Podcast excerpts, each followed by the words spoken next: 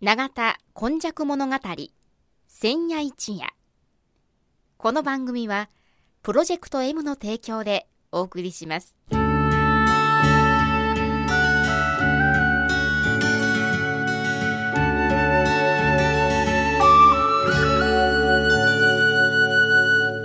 戸は港があることで多様性のある街となりました。毎週土曜日の夜の7時15分からの15分間 FMYY からお届けします。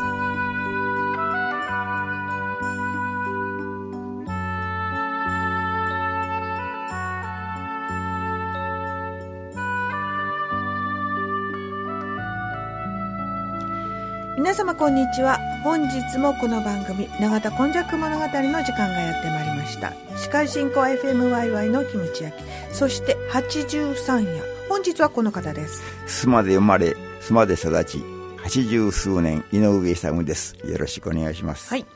今日は井上さんどんなお話でしょう？今日はですね、あの、意外と皆さんがあの、この目についているような、あで、あの、目につかないというようなところでですね。あるけど、見えない。はい。うん、あの、長田と須磨のですね、石造物石で作った、そういう、あの、児童さんとかですね、はい、三重の塔とか、小さな塔が、あの、ことをちょっと紹介させていただこうかなと思いますね。はい、お願いします。で、あの、この場合ですね、ちょっとあの、13話の、あの、厚森塚、18話の五輪の塔、はいはいはい、53話の超音寺の魔外物などで、ちょっと、私、あの、紹介させていただいたことがあるんですけど、はい、ちょっと、その辺もですね、あの、部分的には、あの、まあ、重複するような、このことがあるんですが、で、また、あのー、和田さんのですね、あの、グレータ、あの、物の形、あの、宝ですね、うん。尻家周辺の昔話よりはですね、詳しく、その長田のですね、石造物があの紹介さもされているんです。ええ、その辺もちなみまして、はい、あの、ちょっとあの、お話を続けさせていただこうかなと思います。はい、お願いします。はい、まずですね、あの、この石造物というの、石仏とか石造物というのは、あの、いろいろその呼び方があるんですけども、はい、ちょっとこの、この、わかりやすくですね、ちょっと私があの、分類してみたんですけども、まず石仏。はい。というのがですね、これはあの、自然のあの、あの、岩肌中にちょ彫刻されております魔外物とかですね、うんうん、線刻と言いまして、線に描いたあの仏像があるんですけども、そういうもの、例えばですね、例を取りますと、薄木の石造物とか、国崎半島のあの石仏が、あの、大体まとめて石仏。うん、あと、石と石の塔。はいはい。というのはですね、この宝塔とか五輪塔とか、宝教院塔とか、板火とか、傘塔場。こういうのをですね、まとめて石塔と呼んでますね。はい、それから石造物、石で作ったもの。あ、なるほど。あの、自然のものに掘るだけではなくて、わざわざ作るものですね。これはですね、石垣とかですね、はい、石岩とか鳥居とか、あの、石柱、こういうのを意味しておりますね。え、鳥居まで入るんですか？はい。あの、そう、石造物になりますね。はいはいそれから、その、その時は石像美あの美術というのがありまして、これは、あの、石橋とか石段とか、あの、この、石シャウス、こういうのもですね、美術的なものを、これこれはあの神道、仏道に基づかず、そういう類のものを一般的には、あの、石像美術。で、もう一つは、あの一般によく使われてます仏像というのがありますね。はいはい、この仏像の場合は、あの、礼拝を対象にしてます。あ、なるほど。祈りの先にあるものということですこれは、あの、画像とか、仏さんとかですね、あの、あのキリストの描いた、あの、その絵がありますね。うん、これらも、大体の仏像のあの部類ですね。それから、あの、彫刻。うんうん、この彫刻は、あの、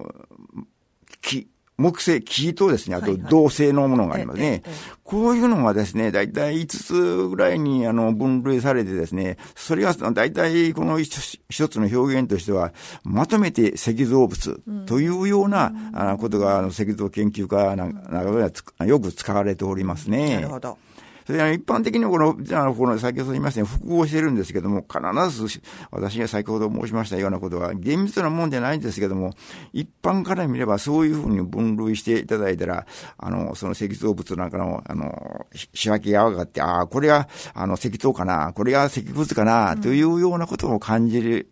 んじゃないんでしょうかね。はい。はい。それからですね、随時その細かくなってきますと、長田にはですね、これあの、平の、あの、苫木とか道、道森、そして、駒ヶ谷、駒ヶ林にあります、平の忠則のあの腕塚、銅塚、はい、それから名倉町とか板江戸にあります、平のあの、森俊、この日もですね、あの、このよく一般に知られておりますね。それから、意外とこの知られてないのは、この永田神社のですね、石灯籠。があるんです。はい。これはですね、鎌倉時代、から750年ぐらい前結構古いですね。はい。あの、1260年代にですね、これは兵庫県の指定文化財にあの指定されてるんです。へえ、そうですか。意外とこの鳥居がですね、あの、私もですね、あのー、この、仏像の方は、あの、石仏はですね、まあ、長田の、この、孤独具は、あの、よく見回ってるんですけど、この長田の、あの、灯籠がですね、現実的には目に見 たことがないんです。しかし、ネットその他では、永田神社の、その、鳥居の近くにあるものでしょうか、はい、大体奥の方にあるんちゃうんですかね。これはあのかなりそういう石造物の研究家あたりもですね、うん、研究対象でよくあの調べに行っておりますね。そうですか、えー、それからそのこの特にねあのあの路傍のその道すがらにあったそのお地蔵さんですね。はい、はい、はい。これがですね、震災でほとんどなくなりましたね。ですね。瓦礫と一緒にされてしまったような感じですね。で、あの、まあ、あの、ちょっと心ある方々はですね、中田地域の方々はですね、須磨寺へ、そのお地蔵さんとか、一石五輪塔を収めている方が、あの、たくさんありまして、あの、小学院の前では、あの、震災地蔵というので、だいたい100ぐらい、あの、ピラミッド型に、あの、祀られておりますね。そうしますとですね、あの、この、あの、このお祭り、煩悩祭りのですね、あの、この、地蔵盆なんかに、ええ、その、対象にするお祭りをする地蔵さんがないために、今、レンタルで借りるそうですね。それもちょっとなんだかとは思いますけれど。レンタルでそのお地蔵さんを借りましてですね、はい、そして、あの、この、この地蔵盆、この子供たちにですね、あの、お供えのお下がりのお接待を配ると。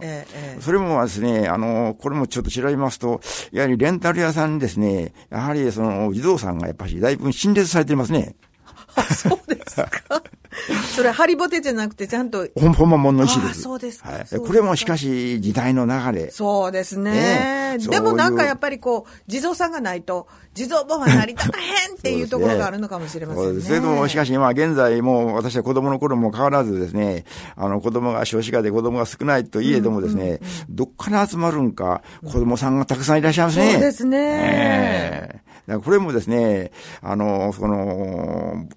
その、お祭りごとのですね、あの、一つのと時の流れで、こういう時代もその、変わってきたというんです。それからもう一つちょっと、私はその、一石五輪塔というその塔もよく調べてるんですけど、長田地域にですね、意外とこの一石五輪塔という小さなの、その、像がですね、はい、少ないんですね。ああ、そうですか。これはあの、源平合戦で云々ではかなりあるんじゃないかと思ったんですけど、須、う、磨、は前回もその、お話しましたように、はい、あの、1万ぐらい、その、ええ、あの散らばってるんですね。はいはい。だから、これも、やはり、その地域によって、やはり、祀られる方、うん、その当時のですね、あの、祀られる方が、いろいろ、その、違ったかもわかりませんね。あの、祀る側の気持ちっていうのが、えー、地域によってはやっぱり違うっていうところが分かったわけですね。そうですね。それから次に、この須磨のですね、はい、あの石造物、これは、あの、先ほども触れましたようにですね、あの、たくさんありましてですね、うん、これも主なところを、これ開い出しまして、私も、あの、発表したことがあるんですけども、これもですね、意外と皆様はあんまり関心がありませんので。いやいや、そんなことはないかもしれません。石造、はい、まずですね、はい、須磨の前、順番に言いますとですね、この鎌倉時代に1295年ぐらいのぐらいに、あの、石灯籠、うん、この永田神社の石灯籠とほぼ同年代なんですが、これ、須磨の赤灯台がありますね。はいはいはい。赤灯台のあの、あの、道隔てて、あの、西側に角にあの、レストランがありますね。はい、あります。その坂本亭というお宅がありまして、そこにですね、あの、一気保存されていたんですね。なかなかもともとは豪邸のようですね。そうですね。あの、現在、あの、この、あの、妻のあの別荘群の中ではですね、あの、坂本邸だけが、一軒だけがですね、現在も、あの、坂本という名前でですね、はあの、その、名前が残っておりますね。そうですか。そこの庭にあったんですけど、この方、現在の方がですね、修理するために、あの、2、3年前にですね、まあ、修理に出したんだそうです。ところが、修理ができない。うん。ということでですね、もう、あの、自然消滅で破棄したらしいですね。あらま。えーそれから2番目がですね、あの、須磨寺の十三重の塔、須磨寺境内の、あの、ごま堂のあのはい右側にあります。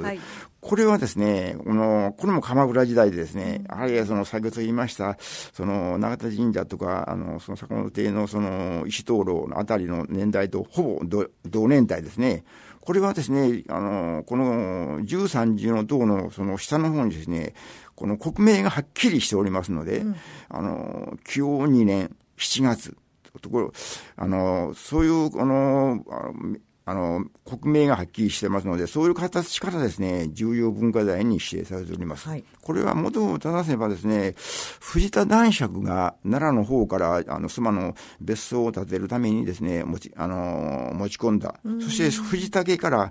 川崎家へ渡りまして、ええで川崎家から、あの、須磨寺に寄贈されたというふうに、あの、経緯がなっておりますね。それから、その次は、その、この、妙法寺の笠当場。というのが、これはですね、偶然に私がちょっと発見しましてですね、ちょっとうん当時話題になったんですが、南北朝時代ですので、これも680年ぐらい前なんですね。はいはいはいはい1337年。これもですね、建武2年。という、もう国名がはっきりしておりましてですね、今地下にあの、地上に30センチから40センチぐらい埋まっとったんですけども、それをちょっと報告あの掘り起こしまして、あの、国名をはっきり、あの、明記したんで、教育委員会の方から私が申請しまして、専門家が調べてきられたら、これは非常に価値があるもんだというようなことで、これは神戸市の文化財に指定されております。それから、その次がですね、あの、これはあの、前、あの、お話しました、あの、長恩寺さんの、あの、お祭りとります、まがい、あの、まがい仏ですね。これはもう南北朝時代。もう、それから、大手のですね、有馬家の墓所にあります、あの、お地蔵さんがあるんですね。これも南北朝時代ですので、このお地蔵さんも非常に優雅なお地蔵さんで、これはあの、この、塀の中にあの、入っておりますので、地蔵盆の竹のにはあの、公開するそうなんですけども、最近やっぱし高齢化で、そのお祭りする必要がなくなりましてですね、ここに3年私も行ったんですけども、地蔵盆の時にももう、あの、扉が閉まっておりまして、このお地蔵さんが、あの、もう、目にすることができませんね。その次は、あの、妙法寺というお寺のその法教院と、これもあの南北朝時代、そそれから室町時代になりますと、この、那須の与一さんのところがあります、その、あの五輪島なんかのもですね、こういう、その、今言いましたような、この五六点がですね、あの、文化財に、あの、指定されておりましてですね、あの、よくお参りされる方が、あの、ありますね。だから、この文化財に指定されてなくてもですね、その石仏の場合は、やはり、あの、一般には目にあの目につかない。だから、この、これも皆さん方もですね、ちょっと通りすがりにして何か、その、